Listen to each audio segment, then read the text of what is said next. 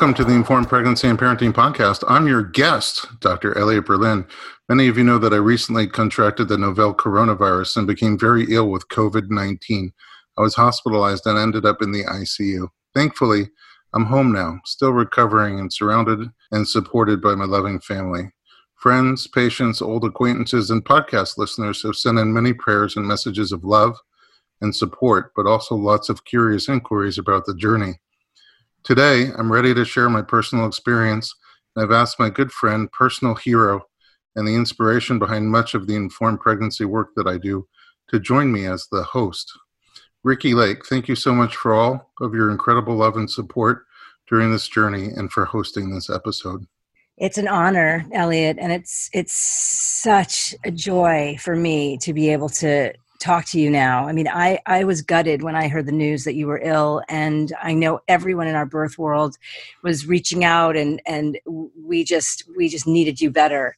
And so the fact that you're on the other side of this, and the fact that you know you're such a good storyteller with the work you do with women and your practice, but to have gone through you know I would imagine is hell and back, and to be able to share your story is is so necessary for so much of us that are living in fear of the unknown. And it's truly a pleasure to put my old skills back to use. Mm-hmm. I haven't mm-hmm. done this in a long time, but I really, really want to hear your story. So, why don't you tell us? You know, were you working at the time? How did you lead up to you think when you contracted this virus? Yeah. So the first thing is I have no idea where I got it from.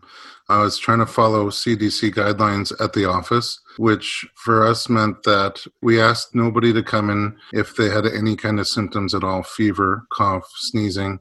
That meant our providers, that meant the people that worked for us, or staff, myself included, and also patients. Normally, you know, if a patient has a little bit of a cough or a cold, no problem. We can sanitize after we see them. But we asked them to not come in with any kind of symptoms at all. And when uh, was this? When were you? Te- when did you put this protocol in place?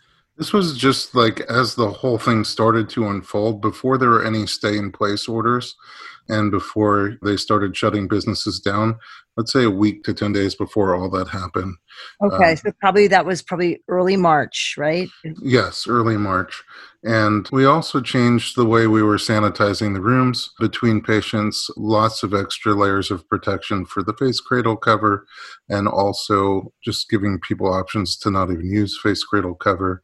We were wiping down common areas, doorknobs, light switches, countertops with disinfectants many times throughout the day. And of course, vigorous, vigorous hand washing, 30 seconds at least before and after every patient with soap before any kind of contact. So those were just some of the protocols we were taking to try to do things safely. As things started to really progress, and you could see in the news that it was spreading, a couple of days before the stay in place order, we decided to shut the practice down.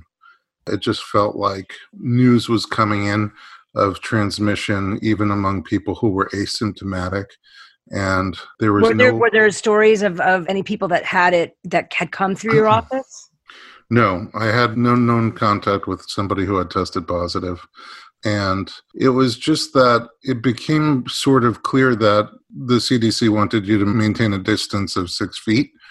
And there's no way for me to do the kind of work that i do from a distance of six feet. It's very very hands-on close-up work and, and so, what about your birth work? You're also a doula. What, did you have births that you were scheduled to be at? So I had one birth that I did, and also just insane constant hand washing and sanitization. But that was about a week before we closed the practice.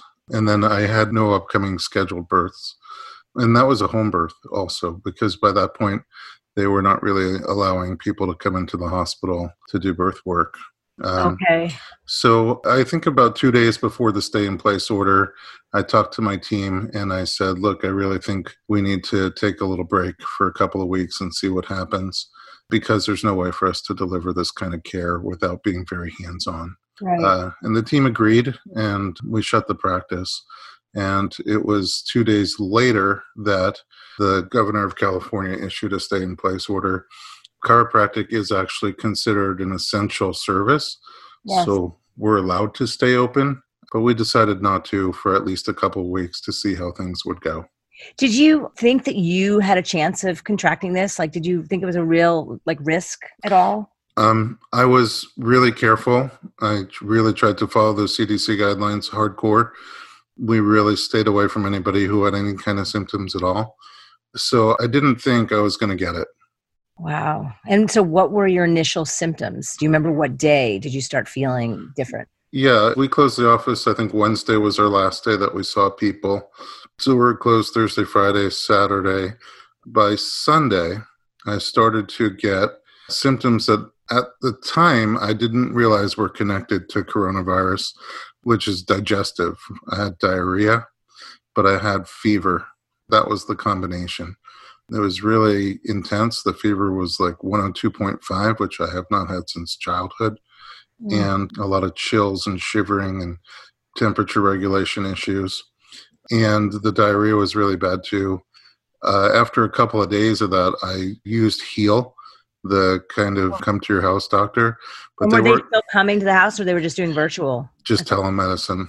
Okay. And they said, look, there's a chance it's coronavirus, but it's atypical for that. It seems more like a stomach virus, and that after a couple more days, it would probably just go away. So I waited a couple more days. It didn't go away. And then I called them again, and they said, well, it could be a stomach bacteria. So they wrote a prescription for that, which I had someone was able to pick up for me. But I never ended up taking it because I developed a cough. So this is now four days into it or five days into it. I developed a cough and right up until the cough, I would constantly take a deep breath into my lungs. And it was really easy. And it also convinced me in my mind I probably didn't have coronavirus. There was no what respiratory. Do you mean it was easy? It was easy to breathe in, is what you're saying? Yeah, I could take a nice full deep breath with no problem, no shortness of breath, no difficulty taking a deep breath. And it made me think, and it made the doctors think no coronavirus.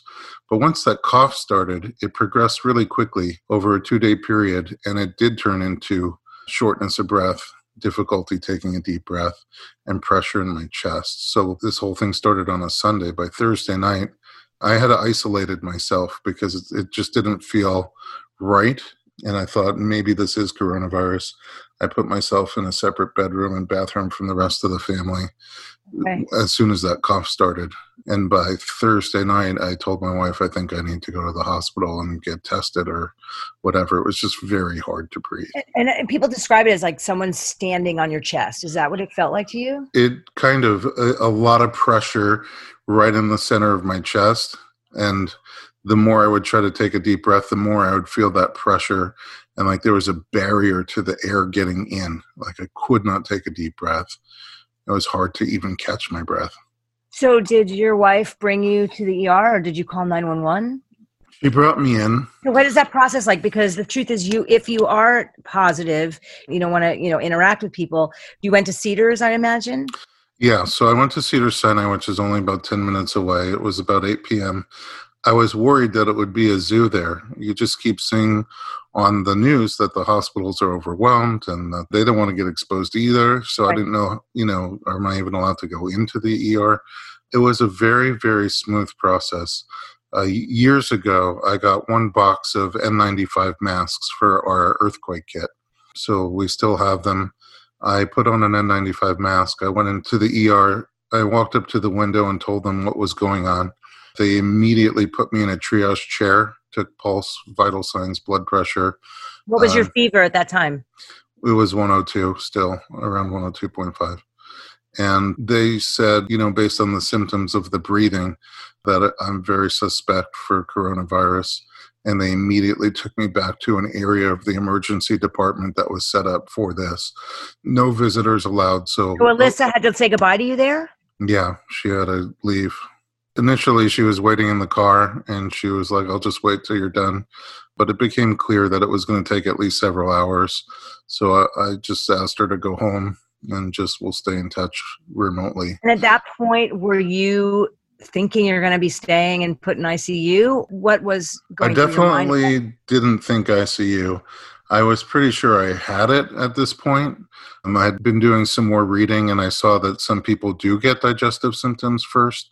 And with the difficulty breathing, I thought this is it. But, you know, most of the cases that I've heard of, even people I knew who had it, they just had the hard time breathing and a bad cough, and it lasted a week or two, and then they were okay. I Yeah, didn't. Really, I only yeah. knew one person who was in the ICU, and he was on a ventilator, and sadly, he's still on a ventilator as of this recording.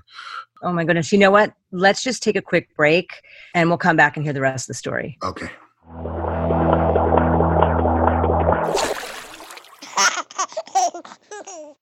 Hey everyone, it's Dr. Berlin, and I want to talk to you about something that is close to my heart. Literally, omega 3. It's a crucial nutrient that's sadly overlooked. With 95% of women deficient, Needed, the supplement brand I trust, created their brand new omega 3 soft gels. Designed by perinatal experts, they support you and your baby's well being from fertility to pregnancy and beyond. Unlike other brands, Needed's omega 3 is sustainable, pesticide free, and third party tested for purity. Plus, my favorite, it has a milder taste and smell, perfect for sensitive mamas. Don't wait. Visit thisisneeded.com and use code BERLIN to get 20% off your initial order. Experience the needed difference, consciously crafted for your health and the planet.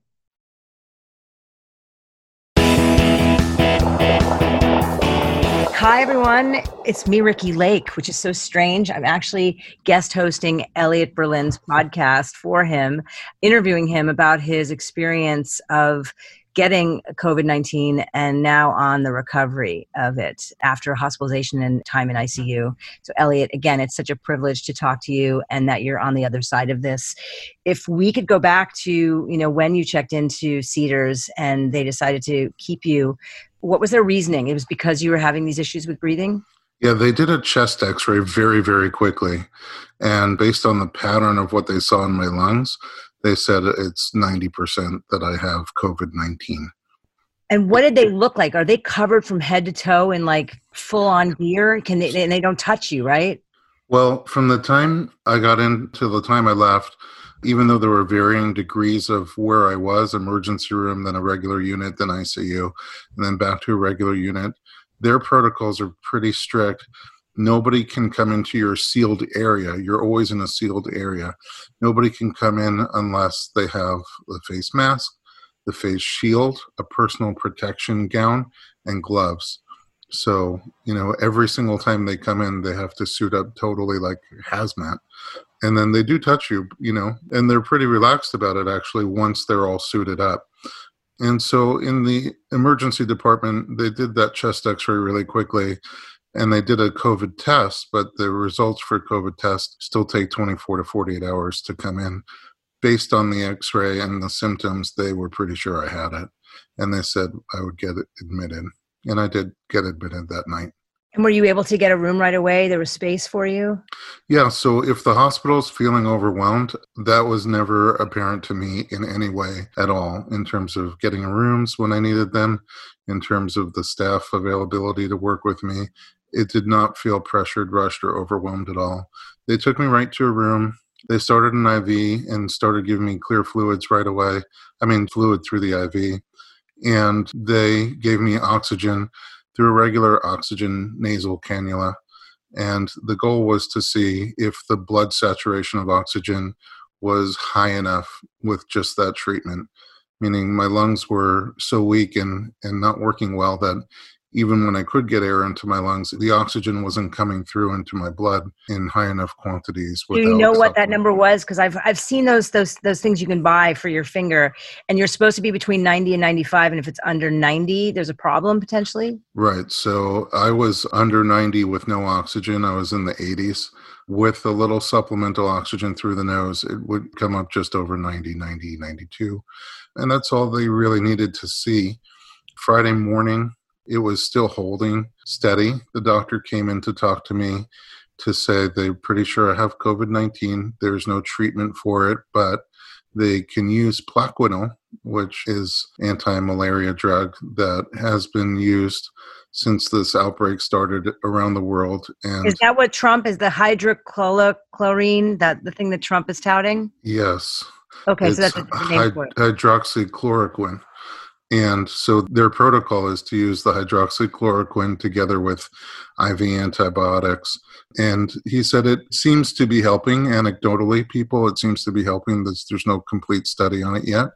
But it came with a few risks, mostly minor side effects, but one potential big one, which is cardiac arrhythmia. Mm-hmm. I had done a uh, full EKG in the emergency department and my heart looked really strong. So he thought the risk of that was pretty small but he wanted to let me know and for me to decide.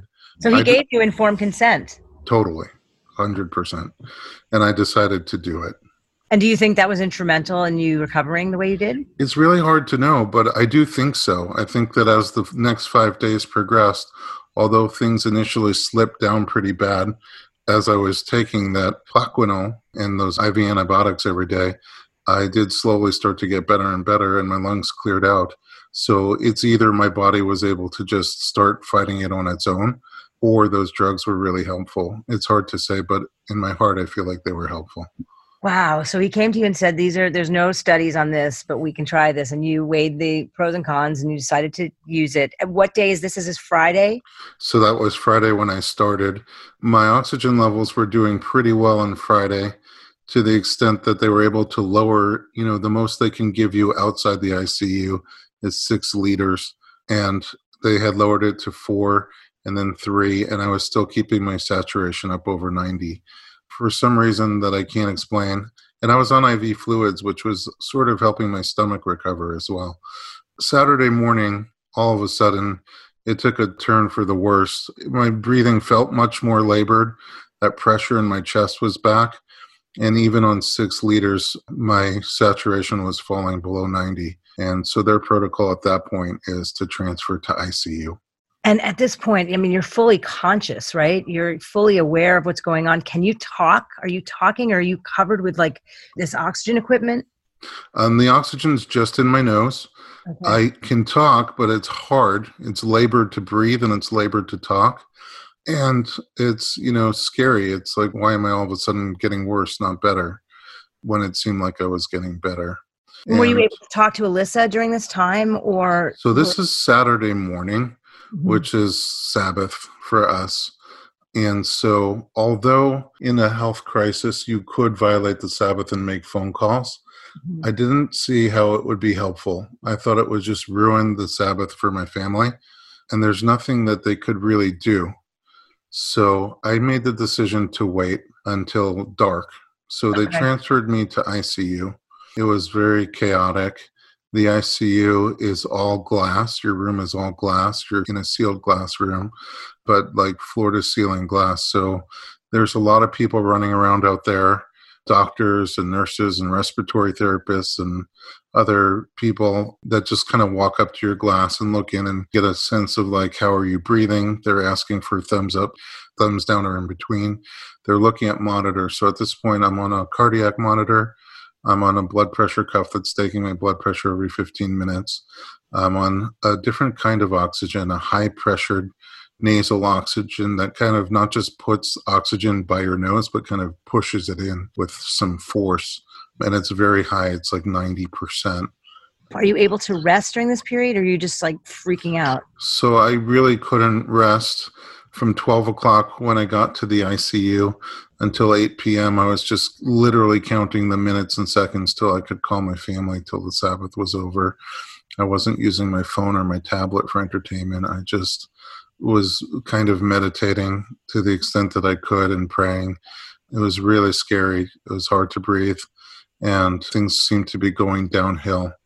Saturday night when I was able to connect with my family, it was really uplifting to talk to them and to just get it off my chest that I had been transferred. I imagine that's when Alyssa posted about it, right? It was around that time? I think so. I think that's when she posted. And she was able to talk to the nurses and get a sense of what's going on. They had cut all food and drink at this point in fear that I would end up on a ventilator. And the one good thing that was happening is my fever was going down so it was a reassuring sign from my body that there was some healing taking place. But I'd gone about 12 hours with no Tylenol, no fever, and that was somewhat reassuring. The downside was my blood pressure was dropping. I normally have relatively high blood pressure, even with medication, which may have put me at risk for greater symptoms from COVID. I don't know. But now it was 90 over 50, which is really low. And wow. So then the doctor came and called from the other side of the glass and said, if your blood pressure drops anymore, we need to give you medication to raise it up. But it's a medication that has to be given through a central IV in the jugular vein. Mm. So they wanted my permission to do that in general, but especially in case I would become unconscious. And uh, of course, I mean, it sounds scary and terrible, but I, I consented to it should I need it. And you did not need it? In the end, I didn't need it. Saturday night was really scary. I tried to lay my head back, you know, lower the bed, the hospital bed, so I can try to get a little sleep. Very hard just being hooked up to all those things. Very hard not being able to breathe. But for some reason, when I flattened things out, I went into this fit where I started to cough and then couldn't breathe at all. I could not get any oxygen into my lungs. I could not get any air into my lungs. Very scary. I thought I was going to die. The nurses need to take the time to suit up with those personal protection equipment. And so it was like three minutes before she could come in and even just help me. Very, very scary episode. Eventually, she coached me out of it into little breaths and medium breaths and bigger breaths. She gave me albuterol to help with the breathing. And over the next couple of hours, the episode broke completely and I was back to where I was. But in the morning, the doctor came in and said, Look, your lungs are having a very hard time doing their job. We think that putting you on a ventilator is a good idea. And we don't want to wait for it to become this emergency it goes better if we do it non emergency, which was also scary. So now I was still looking at getting on a ventilator and, and my blood pressure was still unstable. So I was still looking at that jugular vein IV. The one thing that was a blessing, I can't tell you, Ricki, all night after that episode, I couldn't sleep anymore. I don't know what made me do it, but I took my phone and I just started looking at the texts and the emails and the WhatsApp messages and the social media messages. So many people, hundreds of people from my life, either friends and relatives, patients of mine, people who I work with in the birth world, people who I went to school with a long time ago, acquaintances from very long ago, were starting to send all these messages of love, prayer, personal stories about how I affected them in their lives. And I was very emotional. I was literally crying like a baby as I was reading these stories. But I can't describe enough how during this most dark time of the whole journey, the spirit, my spirit, was really uplifted and cleansed by reading these messages. I couldn't, I didn't have strength to reply to anyone, but I was just so touched and so moved and so grateful for people taking the time to share and to create prayer groups and to send so much love. By morning, I was breathing a little bit better. You think you turned a corner maybe because you felt the energy from all of your loved ones around the world? I really feel it changed something deep in my soul. It made positive light, positive energy, and maybe opened me up to the other healing methods that were going on. I just, by morning, was able to breathe a little bit better. So when that doctor called to say, We think we should put you on a ventilator, the nurse said, Doc, I just want you to know he looks like he's breathing a little easier this morning over the past couple of hours. And so the doctor said, Let's give it 12 hours and see if the breathing continues to improve we'll hold off on the ventilator. And if not, we'll get on the ventilator. And so in those 12 hours, you continue to improve? I continued to improve. Um, my fever didn't come back, so now it was 24 hours with no fever.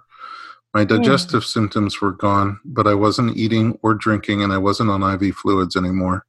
They just said you have enough in your body to sustain you for now. But I had no more digestive pain or discomfort or diarrhea. That was all gone. Um, Were you hungry at all? Did you have that loss of taste and smell? I never got the loss of taste and smell. It might have been muted a little bit, but it never really went away. and I was not hungry in the sense of like picturing a meal. I just felt weak, and intuitively, I felt like, how am I going to continue to heal and get strong if I'm not eating or drinking anything? But I fully trusted the team. They were constantly, constantly monitoring 24 7, and they made the decision that it wasn't a good idea to eat or drink in case things would turn, which apparently with COVID, they could go either way rapidly. And if I needed to get on a ventilator, it wouldn't be safe to have stuff in my belly. So when did you know you had finally turned like the corner that you that you were going to recover from this? I was still convinced that I was going to end up on a ventilator and I was still convinced I was going to get that jugular IV, but it's now Monday morning and things started to really stabilize my blood pressure was 100 over 60, which is very low for me, but high enough for them to not intervene. And my breathing started to get easier. The pressure in my chest was going away. So this is Monday. So I had taken Plaquenil Friday, Saturday, Sunday, and this was my fourth day on it. And my breathing was just getting easier. So they started to lower the amount of oxygen that I was on, and the saturation was holding in my blood maybe this is a good point for the last break. Okay. Let's take a quick break and we'll be right okay. back.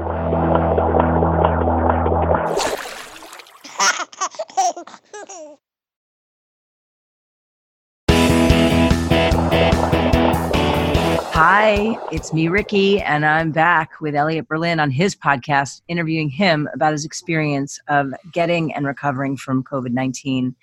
Elliot, it's the story. I mean, I, it brings tears to my eyes, and I just can't believe the the hell you've gone through, and now to be back on the other side and being able to tell this story. Thank you.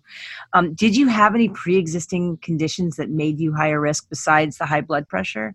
So I just have high blood pressure. I would say borderline diabetes, but nothing else. I never had any kind of respiratory issues or immune issues. It was really just those two. Okay. And so now it's Monday, you're feeling better, your blood pressure is stabilizing, you haven't had a fever for more than 24 hours.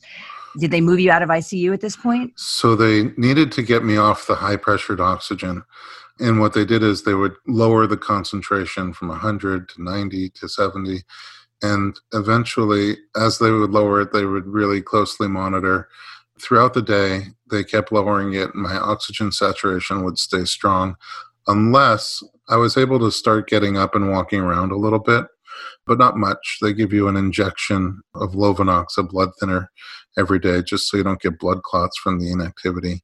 But even just walking to the bathroom would be a lot of exertion for my body. My breathing would get labored, and my oxygen saturation would go down. Did you still have a cough at this time? I still do have a cough to today.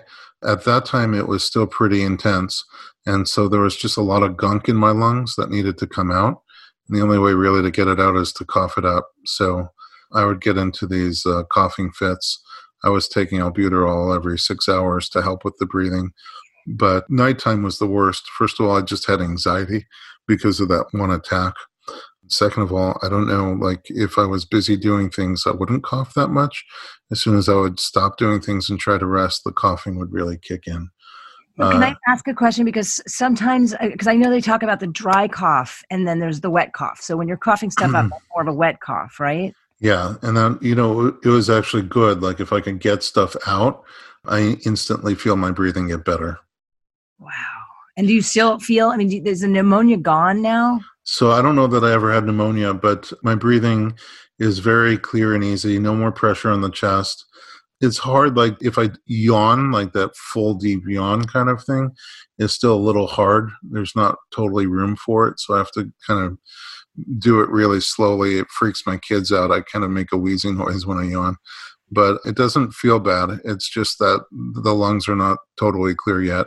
I cough a lot less. I can talk a lot more you know on that monday as things got better they actually told me we're going to release me from ICU and they packed everything up and I was ready to go and I was so excited. But, you know, the hospital's still trying to figure it out and they needed an in between, an in between ICU and a regular unit. And they, they hadn't really worked it out yet. So I spent one more night in the ICU.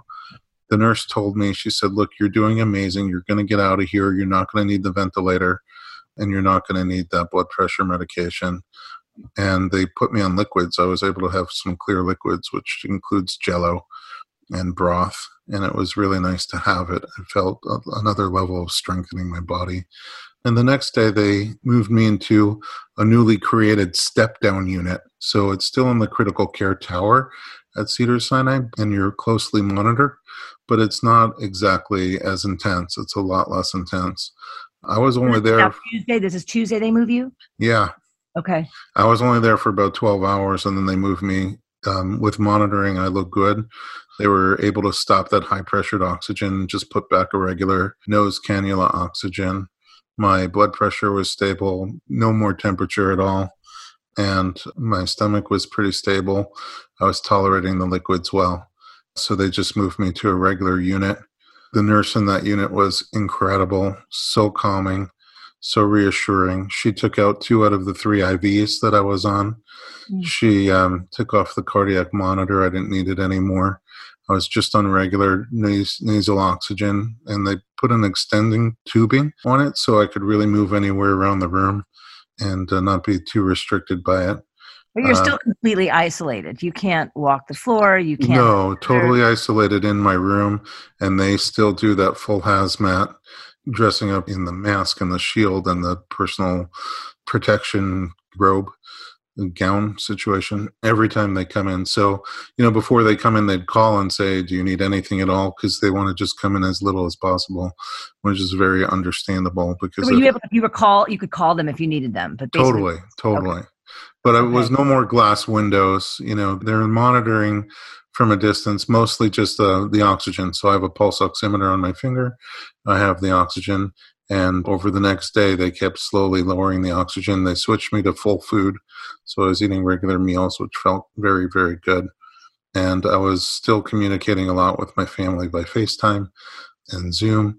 And I was able to respond now to some of the love and messages that were coming in from people. And it still was very, very uplifting at a time where I was doing a lot better, but kind of isolated and just deeply craving to go home and be with my family. I'm sure. And so, what did you do to get through the time? Did you watch movies? Did you? Yeah. I mean, I think uh, about what I would do. I, I would think I'd be going crazy. Yeah, I had a Kindle with me, and through the Kindle, I have access to all those streaming channels. My phone has a hotspot. I'm very grateful to T-Mobile. I thought over time hmm. they were going to start to kill my internet, but they didn't. So I was hotspotting the Kindle off my phone and I picked up a couple of TV series that I was watching. I watched the Tiger King, which was really bizarrely fascinating. yeah, um, that definitely got you through a few hours. yeah, well, it just made me feel more normal about my own life. exactly. and um, you know, the Kindle is also books, so I got a James Patterson book that I started to read that helped me through. You did uh, start to get rest now. Now that you were like, you know, not scared you were going to die. You yes. Sleep. Did they give you anything to sleep? Uh, they did give me Ambien to help sleep at nighttime for a couple of nights, and then they stopped doing that. It was mostly in the ICU when I was really terrified and anxious. And the rooms actually in outside of the ICU, the rooms have little Amazon dots in them. So I would just uh, ask Alexa to play some relaxing music. It played mm-hmm. some iHeartRadio relaxing music, which created an environment for me that was just a little more relaxing of a nest. And I spent the time just uh, remotely talking to family.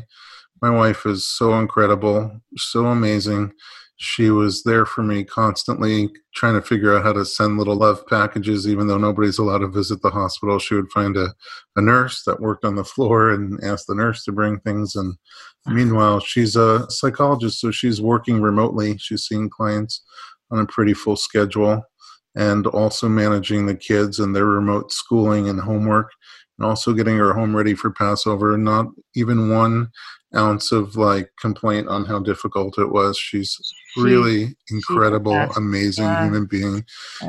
And also, my whole family, my mom is living with us and she was so worried about me and she was incredible and my brother and his kids in new york constantly mm. checking on me um, the family was amazing my own kids sent so much love in these beautiful cards that they made and just seeing their faces and hearing their voices gave me the motivation to say i got to get better i got to get home to these beautiful kids and uh, I will also say that every single person I came in contact with at Cedars-Sinai, one more than the next, was just so professional, so compassionate, incredible at what they do. And just in addition to the all the mechanical things that they have to do and doing those in a really compassionate way, just the psychological first aid, the reassurance and the confidence building. I really was blown away by how amazing everybody at Cedars-Sinai was. Mm. Clearly, this has changed you. You know, you're you're a different person having gone through this experience. Can you describe how you've changed? Um, I spent a lot of time talking directly to God, especially during those darker parts where I was sure I was going to end up on a ventilator, and I just cried out to God and and try to do a lot of soul searching on who am I and in what ways am I doing well on this earth and planet, both in my relationship to people around me and my relationship to God? How am I as a husband, as a father, as a son? How am I as a doctor, as a business person? In what ways can I improve? In what ways can I be a better person? And in my relationship with God, how can I serve God better? And that's what we do every year around Rosh Hashanah and Yom Kippur but the passion and the intensity level through which I was able to dig deep into my own soul and maybe change the course of my life. I, I, think I'm a pretty good person generally, but how I can do better, how I can be a more compassionate and understanding husband and father and doctor. And I'm excited to be able to start implementing these things, things that used to really bother me that I realized just don't matter in the big picture and being able to let them go and just a, a, really deep desire to help. I always had this, that's why I became a doctor, but to just help people around me, make life better for people around me. Those are some of the things that I came out with globally, but also I took a deep look in the mirror and I realized that I have not taken care of myself physically. I'm a giver, I take care of other people, mm-hmm. but um, I haven't really slept well, exercised well, eaten well, meditated as much as I should have been. And so I made a really strong commitment to myself to do better in terms of taking care of my own health. Mm, how beautiful. Wow. Oh, it's such a story. And I speak for everyone in, in the birth world. We needed you here. You, you have so much more work to do and you're such a gift to all who know you. Um, one other question I had, you know, is Alyssa. You're now you're now clear. You're now no longer contagious. Um, did Alyssa show symptoms? Did your children show symptoms? Are they in the clear now? That's a really good question. So, according to my doctor, from really seven, but now it's been 14 days since the first symptom, together with three days of no fever, means that I'm not contagious anymore. So I'm not really isolating from my own family, although they've quarantined themselves for 14 days just in case, you know, to not quarantine themselves from other people. From other yes. People, so within the house, they're together with each other and they're seeing me, but they haven't left the house, you know, just to make sure right. that they, they don't transmit it to somebody else. The person I was worried about most was my mom.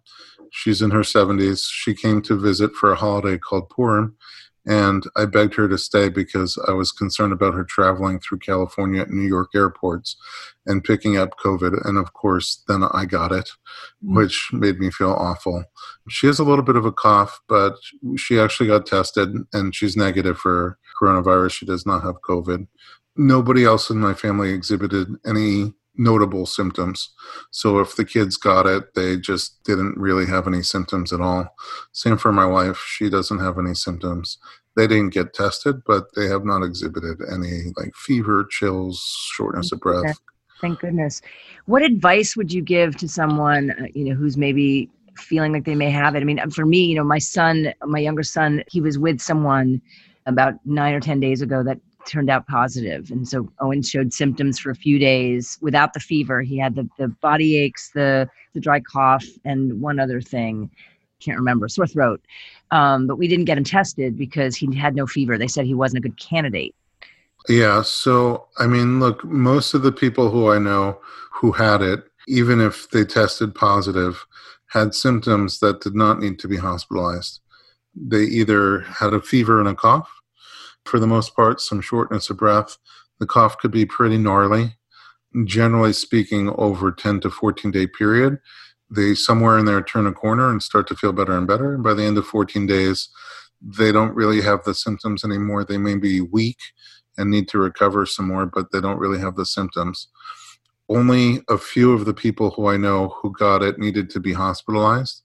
A smaller number needed to be in the ICU and a smaller number needed to be on ventilators. I have two friends right now at Cedars-Sinai on ventilators with COVID. But for the most part, it seems to really be something that can be managed at home. And you get it, you get over it, and you move on, and you're okay. Unfortunately, as of this recording, there is not a great antibody test, a reliable antibody test, but I'm confident that there will be one soon where you can prick your finger with a little blood and see if you have the antibodies to this coronavirus so that you know that you actually got it and your body fought it off and now you're immune for a bit. Right the idea is that you might be immune for they say a year. Yeah a year or two. It's i guess it's too early to really know but at least for a while. And um, hopefully by then we'll have either better treatments or vaccines and this won't be the threat that it was this time I'm so happy that you're feeling well. Uh, where are you now in your recovery? Would so I'm home. I don't have any symptoms other than weakness. And the hard thing for me is walking up the steps. I get up to the top and I'm a little short of breath and my heart's beating quick. And I know that it's a strain on my body and it just takes me a few minutes to recover from that. So the doctor says about a week of just mostly being sitting or laying down getting up just to walk around a little bit and keep the blood flowing so I don't get blood clots. But as long as my symptoms continue to improve and not revert, he'll want to do a follow up in a week from now, and he thinks I'll just be over it. Wow, wow, you're a walking miracle. Hmm. And uh, I love you. We all love you. And uh, thank you for sharing your story. Oh, Ricki, um, you know this from years ago uh, when you did the business of being born and uh, all my work in, in birth, literally on a daily basis, people come into the office and talk about how your film and you sharing your personal story changed their lives so much, yeah. changed their decisions in the course of their whole pregnancy birth experience. Mm. And that was just one of many things that you've done. You're truly a personal hero to me. I'm very lucky to have you as a friend and um, the reaching out that you did and the prayers and the blessings that you gave me through this whole process really were part of what helped me. So I'm grateful for all of that. I'm really grateful for you coming on to interview me and help it's me my share pleasure. my story. And I should just add that to your listeners that anyone can watch The Business of Being Born and More Business of Being Born on our website, thebusinessof.life. It's available for free. We want everyone to be educated, particularly right now with the you know conditions with COVID-19 and the protocols changing in hospitals. We want everyone to have access to that information. So um, and I'll send a link out to that as well. Okay, great. And please continue to get better. And I can't wait for Shabbat soon with family.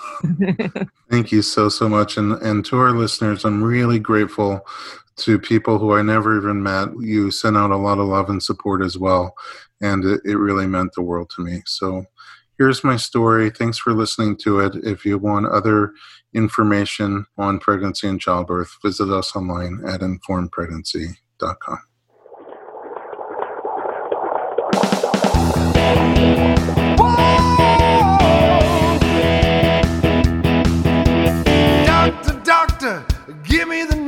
I got a whole lot of questions for you. This kid's